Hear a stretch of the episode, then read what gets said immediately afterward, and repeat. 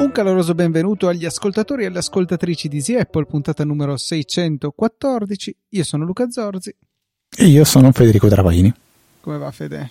Settimana Male. breve perché ci troviamo a registrare quasi back to back con la puntata precedente. Va malissimo perché ho dimenticato il Mac in azienda e quindi sto registrando dal PC Windows e ho il terrore che qualcosa possa andare storto, quindi devo invocare coloro che ci proteggono ogni settimana, ovvero i nostri donatori. I donatori che saranno qui a vegliare su di noi per far sì che la puntata funzioni lo stesso e sono Davide Tinti, Nicola Gabriele D, Andrea Mannarella e Michele Olivieri che con la loro aura benefica proteggono il podcast da ogni male. Grazie a voi, speriamo che vada tutto veramente bene.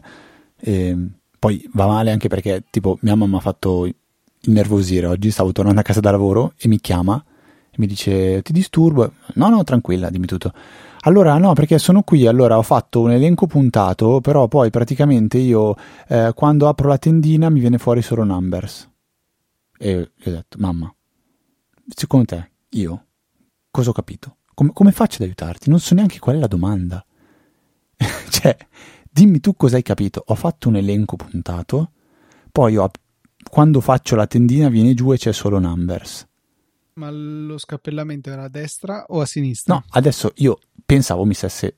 E gli ho detto, mamma, ascolta, mettiti nei miei panni. Io come faccio a capire cosa mi stai chiedendo? E lei mi ha risposto, eh no, pensavo che tu, essendo comunque uno bravo con, con, i, con i Mac della Apple, pensavo mi sapessi aiutare. Ma non sei un veggente. Cioè, gli ho detto, mamma, ascoltami, va bene, volentieri, se mi spieghi che cosa. Allora, no, perché praticamente allora il Marcello mi ha mandato una, una, un Excel, io adesso l'ho modificato, l'ho sistemato, però quando poi cerco di salvarlo mi viene fuori solo number su iCloud. Io ho interpretato che ehm, cioè, gli, per, gli chiedesse di salvarlo dentro un number su iCloud e stavo provando e non, non capisco, cioè ti giuro, era difficile. Alla fine gli ho detto, senti, prova a fare una cosa senza saperne leggere né scrivere, perché il suo problema è che non riusciva a salvare quello che aveva fatto. Poi me l'ha detto. L'ho fatto fare tipo file esporta e tipo esporta formato numbers. No, formato Excel ha potuto esportare sulla scrivania e gli ho detto, boh, poi ti do assistenza dopo. Però mi è venuto questo, questo, questa riflessione: qual è il modo più semplice per dare questo tipo di assistenza a qualcuno che ha un Mac? Um, quindi potersi collegare in, in, remoto e vedere il suo schermo, magari guidarlo senza FaceTime. che. Eh, la cosa più semplice, stavo pensando anch'io, è quella, perché se avessi do- già dovuto dirle, mamma, mh, installa TeamViewer o prova a cercare TeamViewer, cioè, disastro. Quindi la cosa più semplice è FaceTime e poi fare in modo che lei mi condivida lo schermo. Che, è, che è già di, per cose... sé non è scontato da riuscire a spiegare, però. E, cioè, sarebbe bello che io, eh, non so, magari si può fare, non lo sappiamo, che io ti posso tipo chiedere di condividermi lo schermo e tu tipo ti compare un pop-up e puoi dirmi accetta o nega, una Era roba una del cosa genere. che si poteva fare con iMessage, non so se è tuttora possibile. Eh... Sì, Perché- si può fare, si può fare. Tu in una conversazione di iMessage clicchi sul nome della persona, sulla freccina che c'è verso il basso e poi c'è chiedi di condividere lo schermo. Su iMessage, cioè io non penserei mai di andare su iMessage, però questo è una cosa un po' particolare. A parte il fatto che non avevo il Mac, quindi sì, potevo farlo da iPad, no perché No. l'iPad l'avevo dimenticato, anche quello l'avevo dimenticato in azienda, E per soltanto l'iPhone. non è possibile fare questa richiesta da iPad. Ah, solo da Mac, ok. Niente, quindi stavo pensando come faccio ad aiutarla in questa maniera qua, però poi in realtà quello che le ho detto è mamma, se devi fare una cosa del genere, la- perché mi ha detto come faccio, io eh, voglio imparare, così, usa, usa Google Drive, perché per me la cosa più semplice da, da farle fare è quello, per, per due, per due motivi. Uno, non c'è da installare, non c'è da fare, non c'è da brigare niente, cioè vai lì, fai il login, una volta che l'hai fatto poi vai in automatico. E due, non hai da dove salvo il file, dove lo spo- cioè il file è lì, è salvato, l'hai rovinato, ci sono le versioni, Ehm, vuoi farlo da, da iPad, vuoi vederlo da iPad o da iPhone, eh, ti installi l'applicazione e la vedi.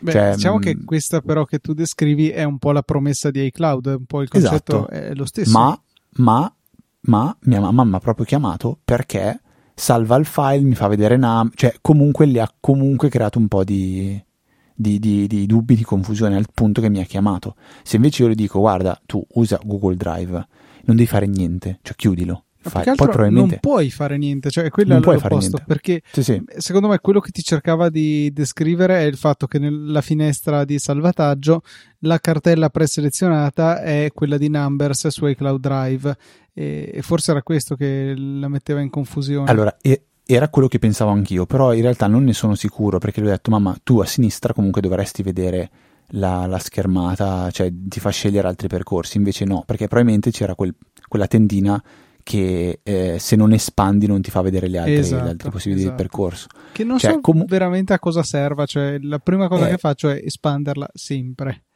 Anch'io, a parte a meno di quando so che tanto Command Shift D, questo un consiglio a tutti, tutti quelli che stiano ascoltando, cioè una cosa bella che fa eh, Mac, eh, macOS invece di Windows è che quando hai una di queste finestre dove, dove diciamo, vuoi, vuoi, poi devi scegliere dove salvare un file, se eh, fai una scorciatoia che ti porta a una cartella predefinita, quindi per esempio Command Shift D che ti porta alla eh, scrivania, eh, la dista per desktop oppure Command Option L che ti porta direttamente alla cartella dei download, la cartella download, ecco facendo questa scorciatoia sulla finestra di, di salvataggio viene proprio, ti viene proposto di salvare il file in quel punto lì.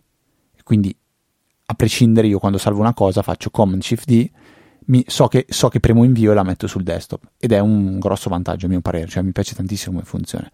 E, ehm, e l'aggravante a tutto questo è che proprio qualche giorno fa un, una, un, amico mi ha detto guarda ho iniziato a usare il Mac perché io prima lo usavo solo per, per, per, um, per niente praticamente, niente, cioè aprivo per fare, lo usava se non sbaglio, adesso non voglio dire, no, non ricordare male, per fare qualche, qualche, qualche video lezione sui Ehm, per allenarsi con la bicicletta con i rulli, deve essere una roba del genere. Però adesso ho detto provate a usarlo, fa, cavolo, devi, devi, darmi qualche lezione perché mi sono reso conto che non so fare nulla. E io questa cosa non so se è un, una, una, una caratteristica che macOS si è costruito nel tempo o se è proprio una mia percezione sbagliata che quando io ho approcciato macOS ehm, lo riuscivo a usare comodamente, ma perché magari avevo letto o visto la videoguida di Maurizio Natali o mi ero informato e quindi Mac ho fatto poca fatica a imparare a usarlo all'inizio. Eh, trovarmi qualcuno che mi dice cavolo ho comprato un Mac e mi rendo conto che non so fare niente, mi ha fatto fare questa domanda, cioè secondo te è peggiorato e si è complicato il Mac a tal punto che qualcuno eh, ha bisogno di essere imparato, passami il termine, oppure è sempre stato così cioè anche dieci anni fa uno che comprava il Mac doveva imparare. Guarda, io penso che eh, la situazione potrebbe essere questa. Prendiamo alcuni tipi di utente. Utente totalmente novizio del computer in generale. Può imparare a usare macOS, può imparare a usare Windows con la medesima difficoltà. Forse può, diciamo su macOS magari è facilitato dalla, eh, dalla coerenza che c'è tra le applicazioni. Cioè, adesso magari è un po' meno vero, però rimane abbastanza, abbastanza vero. Utente esperto eh, si scontra con le diversità passando da una piattaforma all'altra, ma in qualche maniera se la cava. Utente intermedio che magari ha imparato un pochettino a, a dire la sua su Windows, ma non è né un appassionato né un esperto, probabilmente è l'utente in questione, cioè è diverso, però non è un diverso che riesco a capire eh, perché sono abituato a fare in un'altra maniera e quindi ho bisogno di aiuto, ho bisogno di qualcuno che me lo spieghi. Potrebbe essere questo il, il tuo caso, insomma.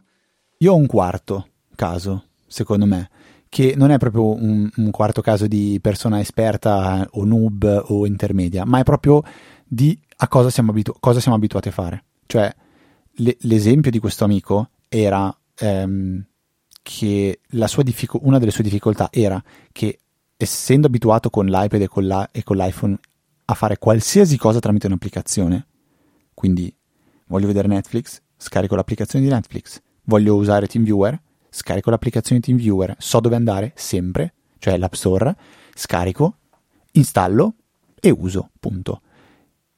e invece ti trovi davanti a un Mac dove, eh, per esempio, lui mi faceva questo esempio, voglio vedere Disney Plus, devo aprire un browser, devo, ehm, devo andare sulla pagina, devo fare il login tutte le volte, questa roba qua, cioè non ho l'applicazione che mi facilita. Quindi penso che ehm, la mia risposta che, che mi darei è che la complicazione forse non è per forza o totalmente dovuta a come Mac eh, o la direzione che macOS ha preso, ma è come siamo stati abituati negli ultimi più di dieci anni, ormai, eh, ormai 17 anni, 16-17 anni, a... Eh, no, mi sembra tantissimo dire così, Luca mi fa veramente strano, non, non so se riesco a dirlo ancora, eh, a usare eh, tutti questi micro pacchetti che ti, ti, rendono tutto semplice, magari a volte limitato, anzi molte volte limitato, però semplice, cioè vado lì a botta sicura e faccio quella cosa. Quindi penso che un po' sia questo il concetto. E, però diciamo è una difficoltà che allora eh, si sarebbe palesata anche con Windows alla stessa maniera perché boh, magari c'è, non so, forse l'applicazione sì. di Netflix, non lo so, ma... No, no, no, no, no, no, no. semplicemente, eh, semplicemente eh, magari uno il computer lo usa per lavoro, quindi è abituato a usarlo, diciamo, per lavoro. Quindi quando lo usi nel tuo, eh, diciamo così, hai magari nell'iPad o nell'iPhone quella tua zona sicura di applicazioni e invece uno magari compra un Mac convinto di trovarsi la stessa tipologia di esperienza. Non lo so, è una cosa molto curiosa, molto curiosa, cioè è come dire, c'è chi compra il Mac perché dice posso fare delle cose eh, io, io, comprerei Mac perché faccio delle cose in maniera più piacevole, eh, più potente, la, lo faccio meglio, sono più, passami la parola che piace poco, sono produttivo. Mentre magari c'è chi arriva da un iPhone, un iPhone e che dice voglio il Mac perché deve essere semplice, voglio ritrovare quella tipologia di esperienza lì. Non lo so, è, è, è, curioso, mi ha veramente fatto riflettere un po' questa, questa cosa. Sia mia mamma che esce dalla, dalla, sfera dell'applicazione, un po' di confusione, eh, sia da questo mio amico che mi dice, cavolo, eh, mi, sono, mi, aspettavo di trovarmi delle cose che invece non c'erano. E, e la mia risposta è stata stra- strano perché per me proprio il Mac è, è, super intuitivo, cioè come faresti una cosa e come la, la puoi fare, secondo me. A parte magari qualche, qualche eccezione, però eh, questa era tutta una piccola premessa per poi dirti che ho un follow up. L'hai presa un, un pelo alla larga? Ma sì, l'ho presa un po' alla larga, era un mio sfogo iniziale, però no, volevo proprio dire due, due parole, visto che anch'io ho preso Ring Intercom, sembra che Easy Apple sia sponsorizzato da eh, Ring, eh, non lo è invece, quindi mi è arrivato il mio, mio, ring intercom, anch'io confermo di averlo configurato nel giro di 10 minuti, bellissimo il cacciavite che è all'interno della, della custodia, secondo me è proprio una bella trovata, l'ho configurato semplicemente, veramente in pochissimi passaggi, il mio citofono purtroppo non è compatibile con anche l'audio e il video, cioè ho due citofoni in casa, uno non è proprio compatibile con ring intercom e c'è scritto che prima o poi arriverà, e quando arriverà magari potrò spostarlo, mentre sull'altro, diciamo il citofono secondario, che è quello un po' più scarno, non c'è la possibilità di configurarlo utilizzando anche l'audio e il video. Quindi cosa, cosa può fare il citofono? Mandarmi una notifica quando, quando, suona qualcuno e posso aprirlo. E la mia parte comoda è quello di, di aprirlo. Eh, perché ho, ho, l'ho sostituito a quel pulsantino del bot della SwitchBot che andava a cliccare il pulsante del citofono perché quello comunque funziona a pile funziona a pile che vanno sostituite e non ricaricabili, mentre in questo caso è tutto molto più integrato e soprattutto è wifi e non più Bluetooth. Quindi diciamo che il Bluetooth l'ho abbastanza eliminato da, dalla mia casa, se non per due, due semplicissimi ehm, util- eh, si chiamano meter della SwitchBot, sempre che sono per misurare l'umidità e la, la, la temperatura all'interno delle stanze. Basta. Quindi d- direi decisamente un bel prodotto. Luca prima mi hai dato un bello, un bello spunto, un bel consiglio ehm, su quando arrivano le notifiche tramite Home Assistant. Non so se vuoi dirlo tu o se sì, volentieri. proprio. Vai. Eh, visto che è una incredibile trovata che mi è venuta, no, semplicemente una piccola illuminazione che mi era venuta in passato, qualche settimana fa. Eh, cioè sfruttare il fatto che tramite Ring 2 MQTT o come si chiamava il, l'integrazione che in questo momento è necessario sì. utilizzare e, ehm, è possibile appunto che Home Assistant abbia cognizione di quando ci viene suonato il campanello? E chiaramente vabbè l'app nativa ci manda già la notifica che è veramente istantanea eh, però possiamo fare di meglio con Home Assistant, possiamo eh, mandarci una notifica ricca che contenga anche magari un'immagine scattata da una telecamera che inquadra l'ingresso, insomma la zona dove è posto il pulsante del, del citofono e magari perché no verrà anche sotto un, eh, un'azione, quindi quelle, quei pulsanti che ci appaiono quando teniamo premuto su una notifica che ci consente anche di aprire il cancello, accendere le luci o chissà che altro. Io per esempio, altra cosa che ho fatto sfruttando il, il pulsante del, del campanello, diciamo, è che eh, Home Assistant va automaticamente ad accendere le luci del vialetto quando qualcuno suona, in modo che eh, subito possa vedere dove mette i piedi qualora io li apro e magari mi dimentichi di accendergli la luce se è sera. Ovviamente questa cosa avviene solo dopo il tramonto e prima dell'alba perché di giorno non è necessario. Vero, vero, entrambe anche questa cosa abbastanza, abbastanza simpatica e utile da fare. Quindi il vantaggio comunque forse più grande, al di là del fatto che è Bluetooth, che è Wi-Fi invece che Bluetooth, che la batteria integrata, eh, è il fatto che hai la possibilità di avere l'informazione di quando citofonano al, um, diciamo, al, al, al tuo citofono, al tuo campanello. Quindi un prodotto che adesso non so se è ancora in offerta, però si riesce a pagare ancora meno di 50 euro. Quindi Ring molto bene, Waze invece molto male. Ho avuto un'esperienza un po' traumatica con Waze perché eh, qualche settimana fa eh, sono stato in viaggio di lavoro con un grazioso pulmino a nove posti quale, eh, il quale è stato affidato a me e quindi dovevo scarrozzare colleghi e clienti con questo, con questo mezzo piuttosto ingombrante.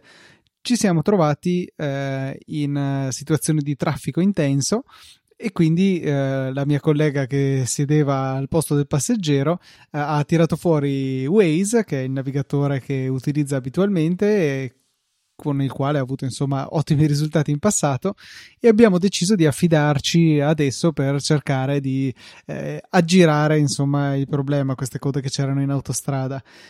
E se non che Waze magari è, è ben tarato per quello che puoi fare con una macchina di dimensioni normali, ma con un catafalco come quello che stavo guidando non è proprio l'ideale perché ci ha fatti passare in più occasioni in stradine veramente microscopiche che se anche ci avessero fatto risparmiare due minuti, onestamente non valevano lo stress di, di, di percorrerle con un mezzo ingombrante. Eh, a un certo punto ci siamo ritrovati in mezzo ai campi con i fossi eh, da entrambi i lati della strada, una strada a doppio senso di marcia che era larga 5 cm meno de, del mio mezzo, quindi dovevo stare veramente attento a, a stare perfettamente in centro per non mettere le ruote nel burrone. Ecco, questo è uno dei casi, poi anche eh, fantasia nei centri cittadini in posti davvero improbabili. Quindi tutto ciò per dire che eh, Waze probabilmente è, è, molto tarato su un mezzo di dimensioni relativamente piccole, magari anche in moto deve essere perfetto, sgattaioli via dappertutto e ti aiuta ulteriormente a evitare il traffico. In macchina, con una macchina normale passabile, con un grosso furgone decisamente non è, non è stato l'ideale. Domanda, scusami, non è che era configurato come eh, per fare la strada più corta e non più veloce? No, boh, non lo so. Adesso de- Perché di solito questo è il comportamento che fa i navigatori quando gli chiedi di fare la strada più breve, che lui per accorciarla fa passare in delle cose. Quindi magari la tua collega potresti provare a fargli questa domanda, magari avendo la configurazione su fai la strada più breve e non la più veloce può essere che porti a questo, questo tipo di, di, di, so di comportamento. Se su, se su, Waze è possibile fare questa scelta, cioè che non abbia, tra virgolette, un'intelligenza sua, una sua logica nella scelta dei percorsi. Tu non lo so. Lo utilizzi? no, l'ho visto, l'ho, l'ho, l'ho visto usare tanto quando sono stato in Francia e proprio lì lo usavano in maniera ehm, assidua, cioè proprio qualsiasi strada facessero mettevano Waze e poi eh, interagivano anche mentre guidavano, perché ogni tanto ti fa le domande tipo eh, confermi che c'era un autovelo, confermi che c'era una coda, confermi che tipo ti chiede di dargli delle conferme, cioè buttare dentro le informazioni. E loro proprio lo usavano come se fosse una community di utilizzatori per della serie. Io so che contribuisco e so che se anche gli altri contribuiscono a queste informazioni mi torna indietro qualcosa. E quindi l'ho visto usato in maniera molto molto attiva. Poi io eh, rest, diciamo che molto spesso uso Google Maps è quello con cui mi trovo più, più a casa ecco. Guarda, e... ho, ho, provato, avevo Waze installato, me ne ero dimenticato e tra le opzioni c'è solamente evita traghetti, evita autostrade, strade sterrate, evita, evita se lunghe o consenti e evita gli incroci difficili. Poi nel tipo di veicolo si può eh, selezionare se privato, taxi o motociclo. Allora magari la tua collega aveva configurato di... Strade sterrate tutte e motociclo tutte. tipo. Può essere, magari sì, magari sì. Vabbè, senti, io ho una domanda da farti da, da inizio puntata, ma temo veramente la, la tua risposta. Eh, abbiamo una recensione da leggere da un utente che si chiama Fierobecco. Ora tu sai di, di, dirmi, immagino, da, da, dove arriva il nome Fierobecco, la citazione. Eh, Google mi dice da Harry Potter, ovviamente non me lo ricordavo. Davvero? Google ti dice da Harry Potter, sei stato molto veloce, bravo. Davvero? Zero? No, Fierobecco. non me lo ricordavo. Cioè, adesso vedendo eh. le foto mi ricordo che probabilmente ho visto il film. Ma...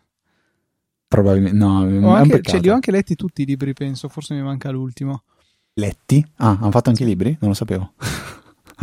Scherzo, io non, non, non, sono proprio un grande appassionato di lettura, quindi...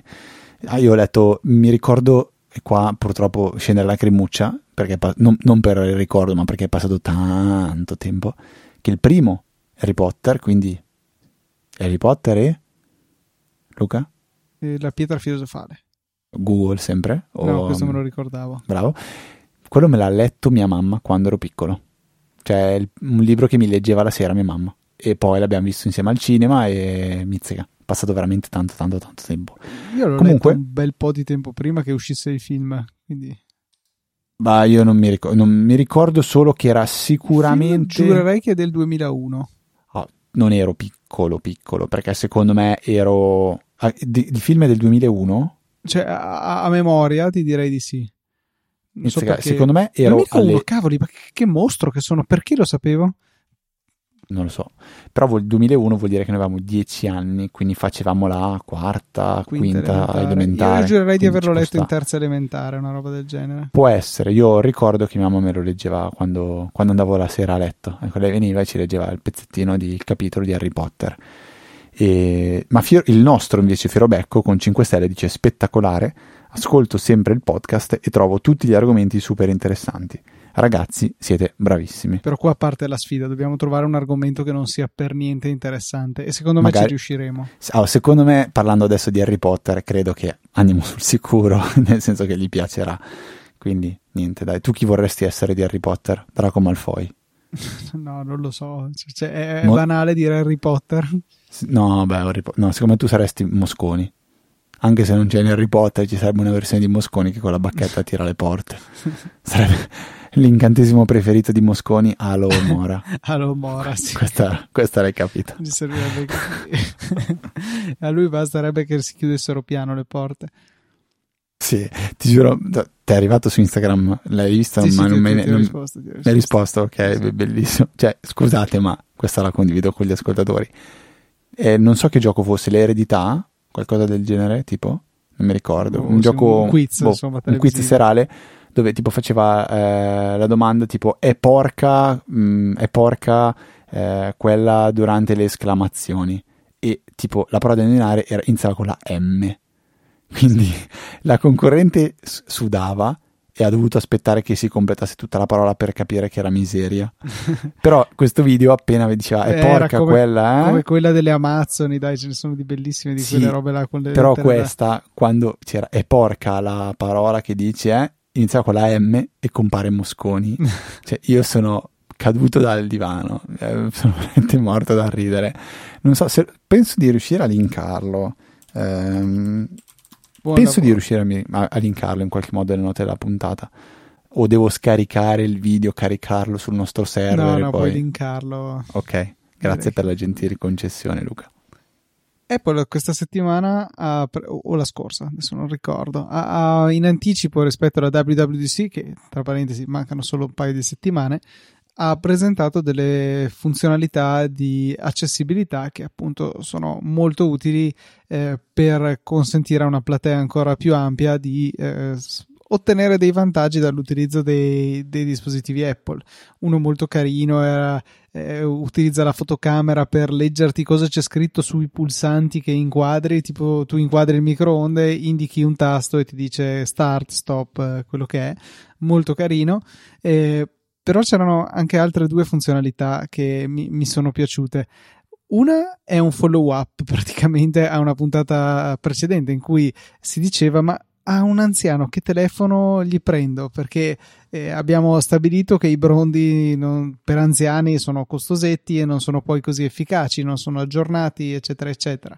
Eh, i telefoni non smart, eh, vabbè, non sono smart, possono essere sufficienti, però anche lì eh, non sono il non plus ultra. Perché non spendere mille passa euro per comprare un iPhone e eseguirlo però in questa modalità eh, assistive access?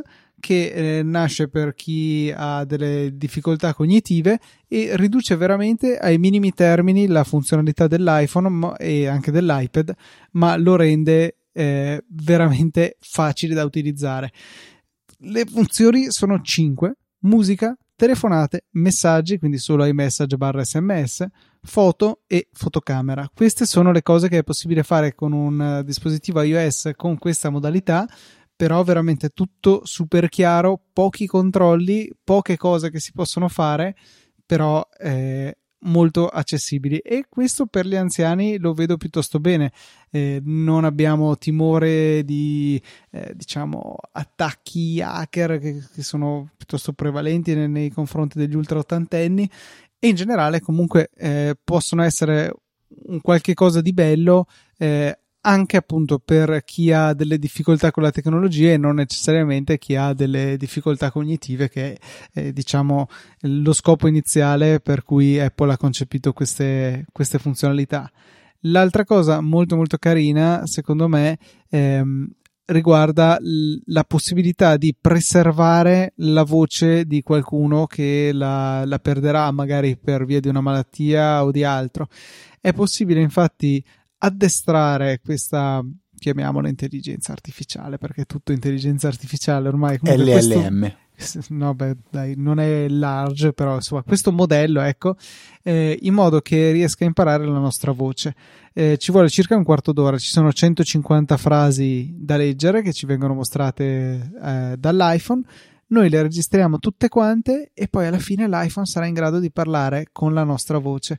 È qualcosa che mi sarebbe piaciuto tantissimo poter fare eh, con mio nonno, che eh, adesso purtroppo è morto, ma è diversi anni prima di morire era stato tracheostomizzato e quindi aveva perso la possibilità di parlare con eh, la sua voce e io chiaramente ho dei ricordi della sua voce ma mi maledico per non avere neanche mai registrato la sua voce in passato, cioè forse in qualche video di famiglia sente qualche sillaba che, che, diceva di sottofondo, ma non sono nemmeno sicuro. E eh, con questo strumento si, fa, si va ancora oltre il, una semplice registrazione statica perché si può far continuare a vivere la voce di una persona eh, anche dopo che non potrà più eh, diciamo essere emessa in maniera naturale. È una cosa che veramente mi ha colpito e, e, l'ho sentita vicina come funzionalità perché dico cavoli mi sarebbe molto piaciuto eh, poter eh, applicare questa cosa nel, nel mio vissuto ecco molto molto interessante. E poi anche la possibilità di eh, inserire le, questa voce generata anche all'interno di una, eh, di una chiamata FaceTime, quindi magari un, una persona muta ok può fare comunque un FaceTime, goderne e parlare con una persona che magari non è in grado di riconoscere il linguaggio dei segni, però digita sul telefono quello che vuole che venga detto e la voce viene generata e trasmessa tramite FaceTime. Sono tutta una serie di cose, una serie di funzionalità che eh, a volte si, si guardano e, e, si dicono, boh, vabbè, ok, però c'è dietro un pensiero, c'è dietro comunque una volontà di rendere la tecnologia alla portata di tutti, eh, non tanto dal punto di vista economico, perché sicuramente da questo punto di vista, per l'appunto, se lo ripeto un'altra volta, impiccatemi, eh, Apple non è che sia fortissima, perché sicuramente sono dei dispositivi costosi, però danno delle possibilità che non...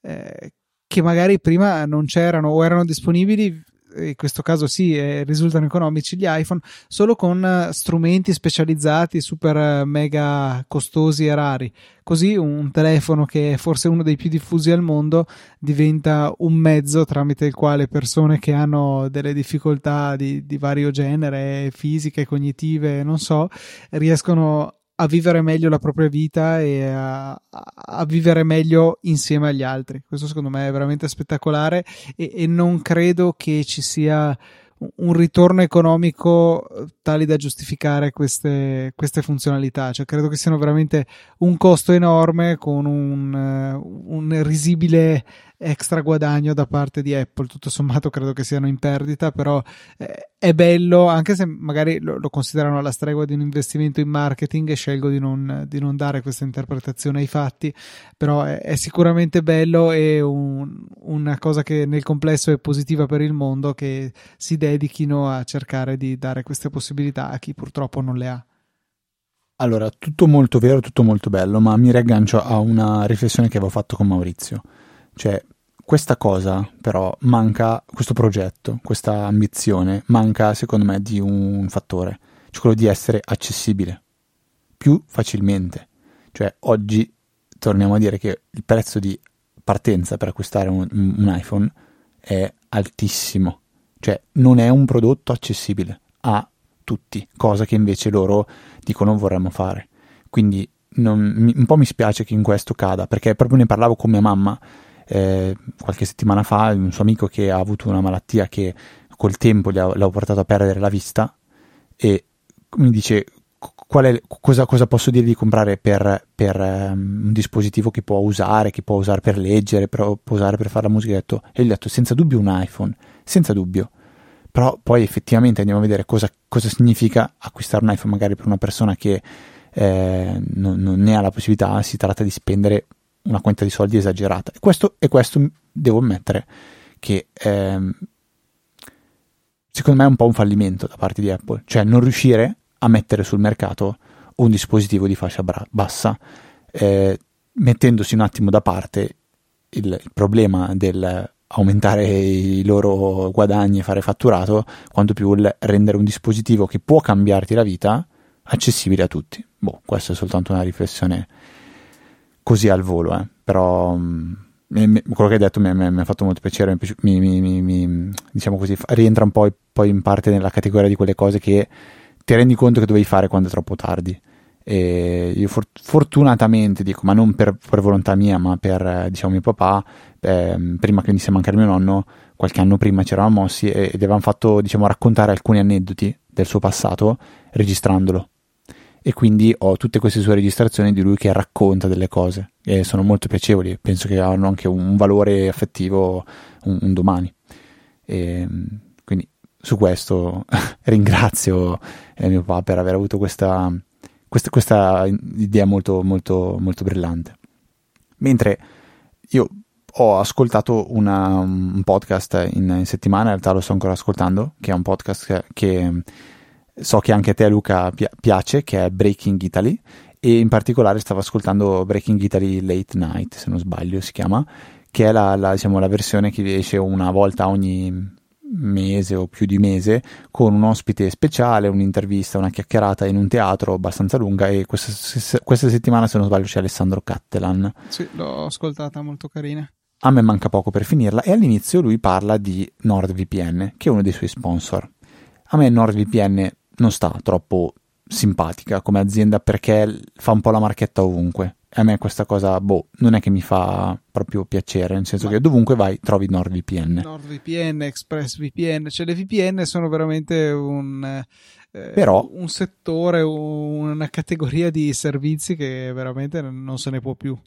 Però, però, quello che lui ha pubblicizzato, che ha attirato la mia attenzione, che quindi io riporto anche qui su Easy Apple, è che NordVPN offre una, un pacchetto a 5,99 euro al mese per due anni più tre mesi gratuiti di VPN e possiamo anche dire chi se ne frega magari, però poi include anche un password manager, quindi è già incluso dentro questo, questo pacchetto, oltre a un terabyte di spazio di archiviazione cloud. Quindi, tutto sommato, questo pacchetto, dalla possibile antipatia che c'è su NordVPN, secondo me diventa economicamente molto interessante, eh, perché dentro questi 5,99 si trova un terabyte più, ehm, più un password manager e trovare la possibilità di avere questi due servizi spendendo meno, diciamo che è difficile, non impossibile, perché magari con, ehm, con Google Drive e tramite, non so, Synology C2 Password che è gratuito,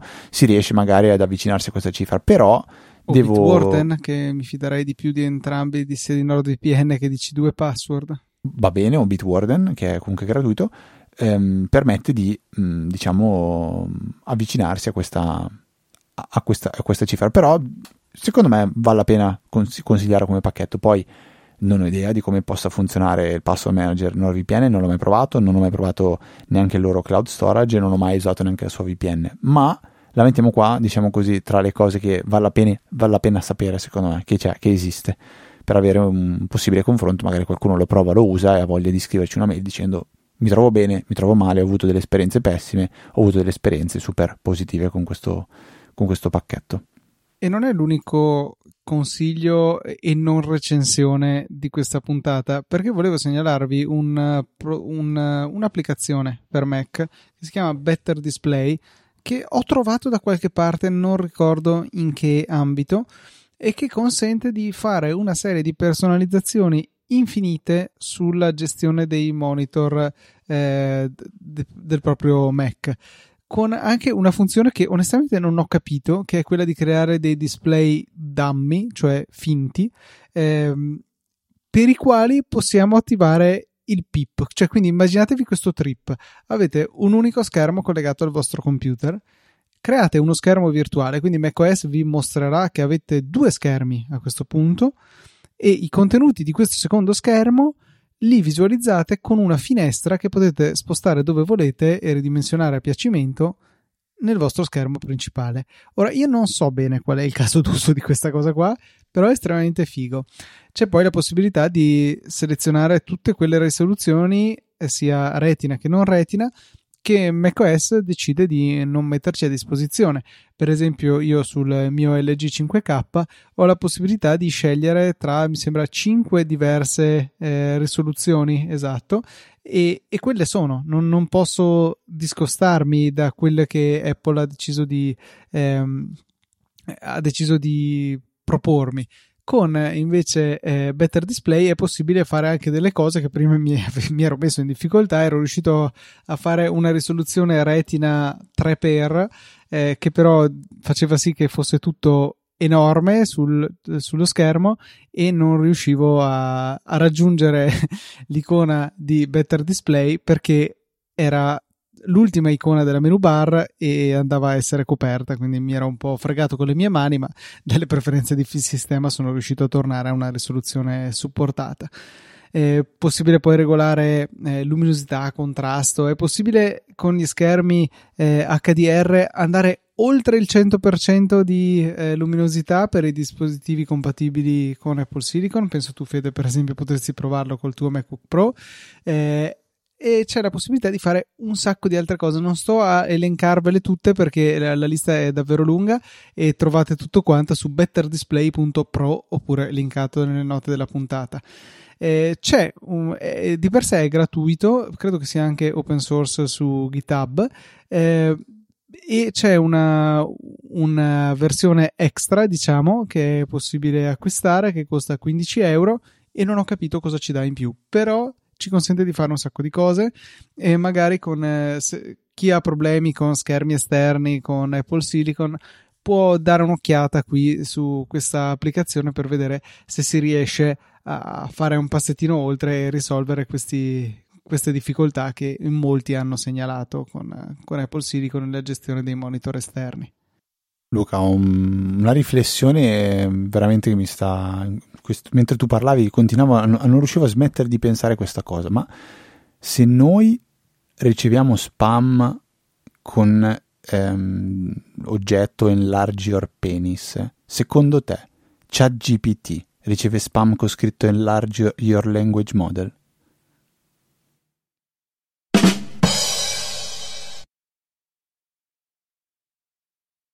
Che tristezza, Fede. Ca- migliora le tue battute. Secondo me è una riflessione seria, magari anche loro si spammeranno in questo senso qua. Penso che se eh, l'uomo deve misurarsi con la larghezza del membro, probabilmente tra di loro, un domani quando domineranno il mondo, si misureranno con la, con la larghezza del loro linguaggio, il modello, il modello, da cui sono stati trainati, penso. Non lo so, quindi lo spam, ci, vabbè.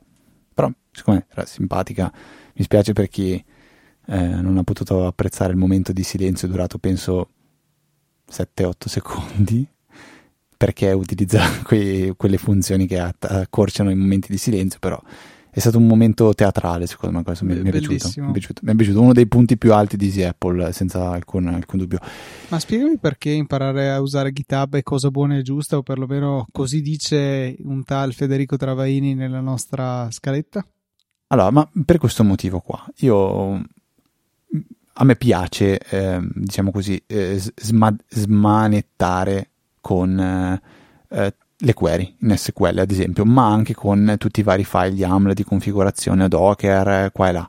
E mi rendo conto che a volte o le cose le faccio più volte, le scrivo più volte, oppure mi dimentico come ho fatto una cosa e andare a recuperarla, non mi ricordo dove recuperarla, oppure faccio magari un errore, devo tornare indietro, allora faccio il file di backup. Allora ho detto, ma perché io non imparo a usare un po' GitHub e quindi queste maledette query le salvo in una repo privata di GitHub in cui poi me le posso commentare, me le posso scrivere, posso tornare indietro se faccio errori, eh, posso scrivermi anche per esempio delle parti di documentazione, cioè eh, ho provato a utilizzare GitHub in questo senso qua, cioè uno strumento che mi faccia sia da memoria, eh, potenzialmente da condivisione, ma anche da diciamo, backup per eventuali errori che faccio.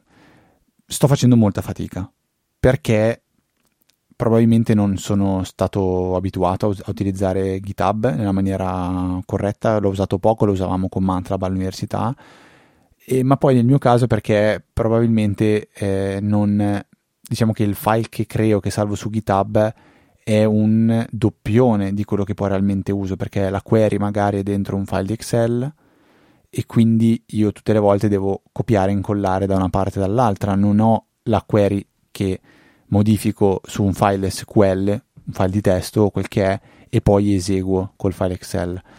Ehm, stessa cosa, per esempio, il file di configurazione delle videocamere di Freegate di, di, di, di Home Assistant, cioè Home Assistant.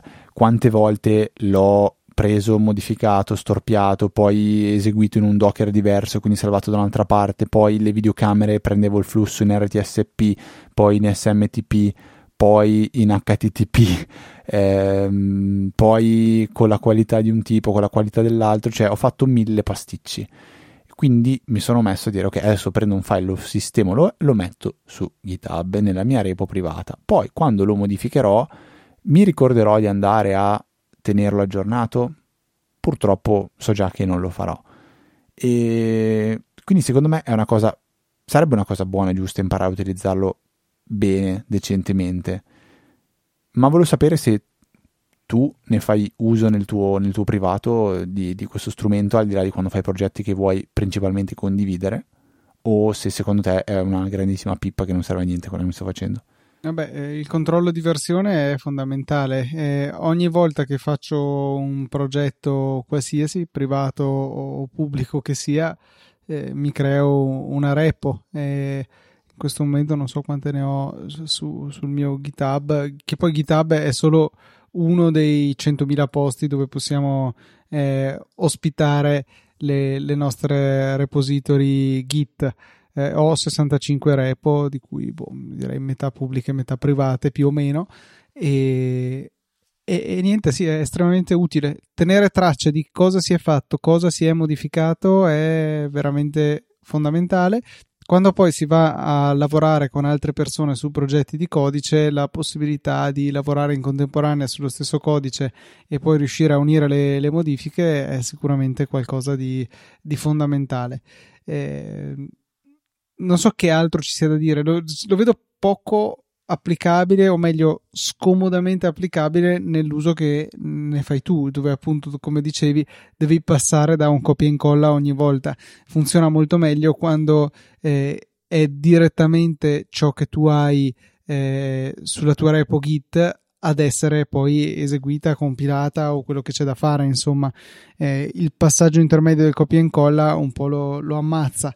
E solo che appunto non è detto che questo sia fattibile e poi così da, non, non ho non l'hai detto, ma, ma, forse l'ho intuito io, eh, lo utilizzi poi da, da, interfaccia web o utilizzi una, una, qualche client con un'interfaccia grafica, lo usi da linea di comando, come ti eh, rapporti con Git?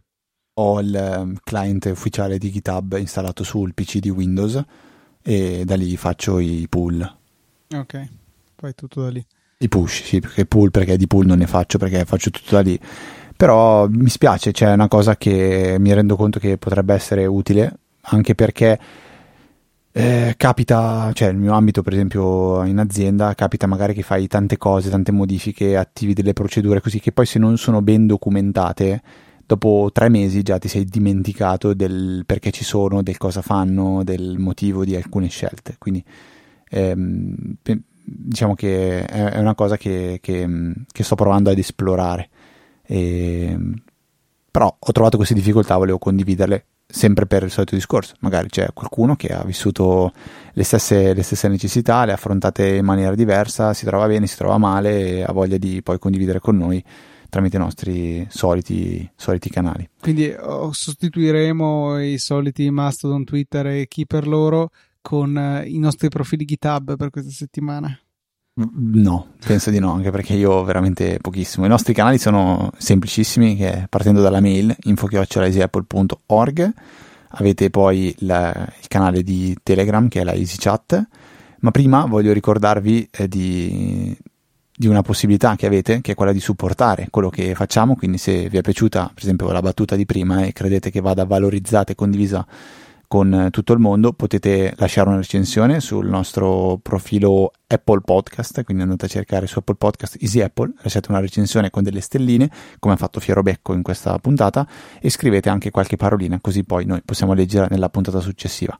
Con, con, condividete questo, questa, questa, puntata o, o, il podcast con, ehm, con, i vostri amici a cui pensate possa interessare eh, il, nostro, il nostro show e dulcis in fondo se avete se avete piacere e avete la possibilità potete anche fare una donazione tramite Satispay, eh, c'è il pulsantino direttamente nelle note della puntata, oppure sul sito nella sezione supportaci ci sono anche altri metodi come PayPal e, e Stripe. Se volete seguire me e Luca sui nostri profili privati, GitHub, siamo ftrava e Luca TNT, penso anche su GitHub, quindi ci trovate lì anche sempre con questi nickname. E direi che per questa onestamente non mi ricordo quale puntata sia perché davanti a Windows eh, tutto, tutto, mi sta mi manca tutto mi manca tutto. Quindi Luca aiutami 615 a 14, memoria direi. Quasi, 14 dai. quindi questa 614esima puntata è tutto.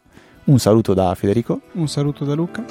E adesso nella speranza che la registrazione sia andata bene e questa puntata possa essere pubblicata eh, nella, nel massimo rispetto degli standard qualitativi di Easy Apple, vi ricordo che eventualmente settimana prossima, di venerdì alle ore 17, troverete una nuova puntata registrata con un Mac di Easy Apple, il podcast che prima non c'era.